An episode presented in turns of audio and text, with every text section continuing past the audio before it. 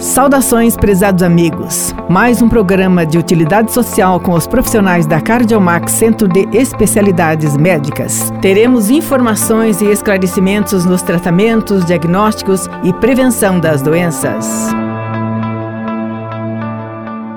Boa tarde, ouvintes. Boa tarde, internautas. Nós estamos aqui em nome da Cardiomax Centro Avançado de Cardiologia. Vamos então ao nosso programa de hoje com a presença da doutora Camila Gonçalves Almeida, ela que é cardiologista e atua também na Cardiomax. E já vou cumprimentando a doutora Camila, lhe dando boas-vindas, boa tarde, tudo bem? Boa tarde, Terezinha, boa tarde a todos. Muito obrigada, então, mais uma vez pelo convite e sempre um prazer estar aqui com vocês, né? Muito bom. Hoje nós vamos falar de um assunto bem pertinente. Acredito que muita gente sofre com esse mal. Mitos e verdades sobre o colesterol, colesterol alto. É isso, doutora? Sim, isso é um assunto muito importante e às vezes a gente conversando com os pacientes se dá conta, a gente quer explicar tantas coisas numa consulta e se dá conta que o paciente tem dúvidas ainda tão importantes sobre esse assunto que é essencial a todos nós. Né? Então, o colesterol uh, todos nós temos, a questão eu vou explicar então o que, que é, como é que funciona, a questão é que todos nós precisamos ter no nível certo. Né? Sim.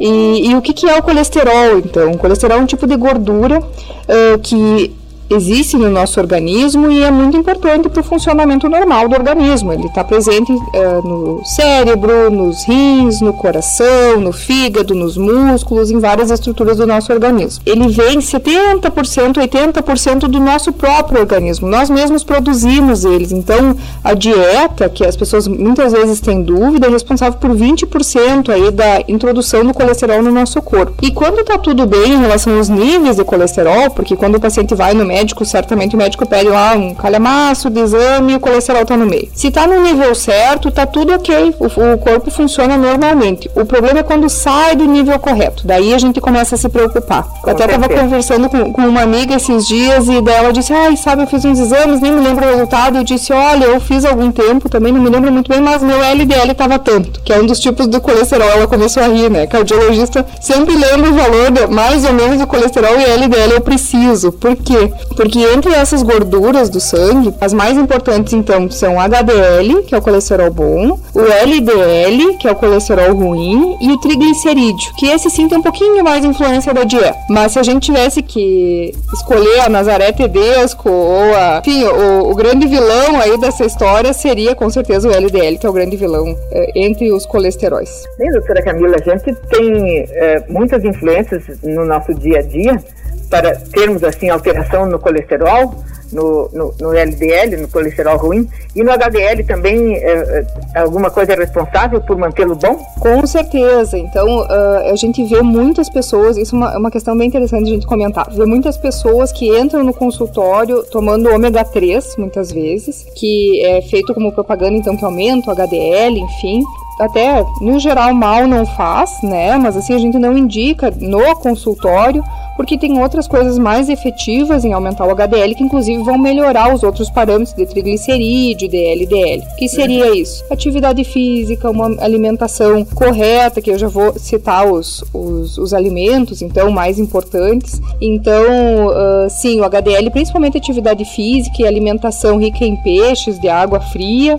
óleos insaturados, então óleo de oliva, uh, castanhas, esse tipo de alimentação aumenta o HDL, uhum. que é o colesterol bom é bem bom ele estar controlado e estar alto. O, o alto seria quanto, doutora? Que, que níveis de, de, de HDL teríamos que ter? Ideal acima de 50 para mulheres e de 40 para homens. Então, uhum. esse seria o ideal. Uh, sim, tem pacientes que chegam, que eu, a gente brinca e dá um orgulho, né? Chegam com 70, 80 de HDL, dá uma felicidade, porque realmente ele protege bastante o coração. É, Mas. É, lembra do, do, meu, né? O meu também sempre é alto. Sim, sim, verdade, Terezinha, verdade, isso é ótimo.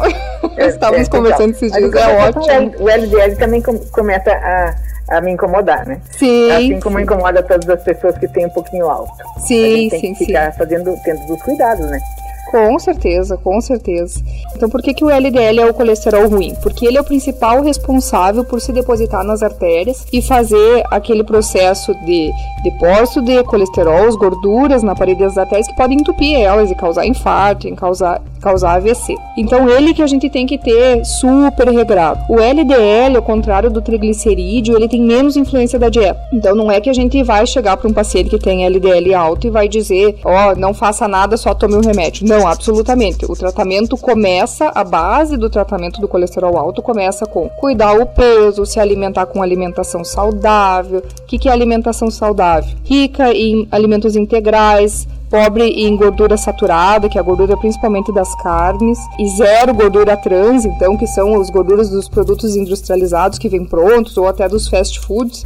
Eu estava lendo, achei bem interessante que a fritura do fast food é um tipo de gordura que eles usam diferente da fritura que a gente usa em casa. A nossa claro. fritura de casa, sim, a nossa fritura de casa já é complicada. Do fast food é mais ainda em função do tipo de óleo que eles usam. Sim, uh... Eles usam uma gordura especial usar diversas vezes e é a pior que pode existir, né? Sim, para dar a, a, crocância específica, né? Sim. isso aí. E, e, com certeza uma gordura bastante prejudi prejudicial. Então, uh, fazer atividade física extremamente importante para tantas coisas, né? Para melhorar o sono, para melhorar o colesterol, para melhorar a glicose, para melhorar o humor. Uh, o LDL também se beneficia e o HDL, enfim, o paciente em si se beneficia com o paciente fazendo atividade física. Então, e vai chegar um momento para vários pacientes que a gente vai ter que dar remédio. Uh, essa questão que eu falei toda de mudança de estilo de vida é a base, e isso é para todos, mas tem pacientes que vão sair sim do consultório com alguns remédios para ajudar o controle do colesterol.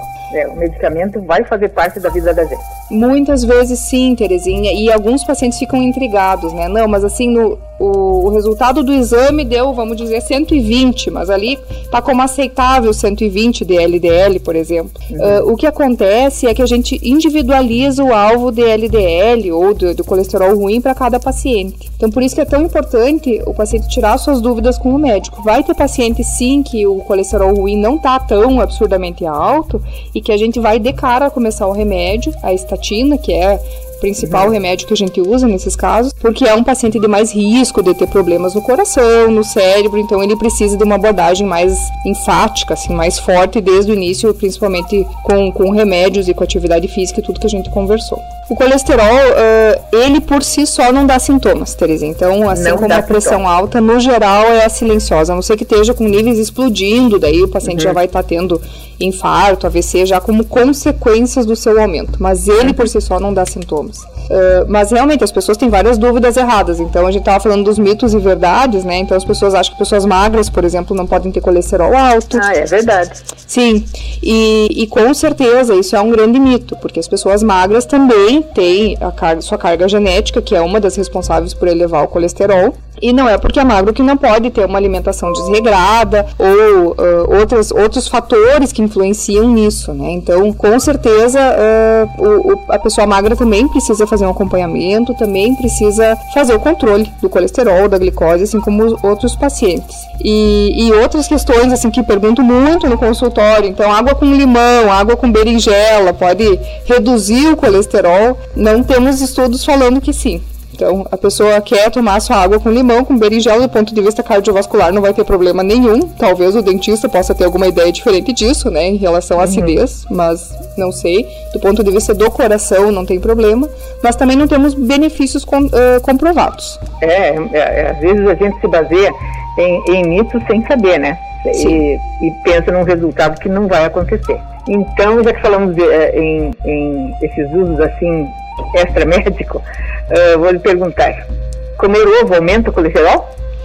Isso é uma questão bem interessante, Terezinha. Uh, os alimentos, assim como várias questões específicas na medicina, também tem seus modismos, né? Então teve uma época que o ovo era considerado assim terrível para quem tinha colesterol alto. E uhum. no final das contas chegou à conclusão do que a gente chega para a maioria das situações da medicina. O equilíbrio é o segredo, né? Então o ovo, assim como vários produtos de origem animal, como a carne vermelha, por exemplo, leite integral, ele vai ter colesterol sim. A questão é que a maioria dos, dos documentos oficiais aí da Sociedade de Cardiologia e de Endocrinologia recomenda que se a pessoa quer comer o seu ovo, só não exagere, não passe de um ovo por dia.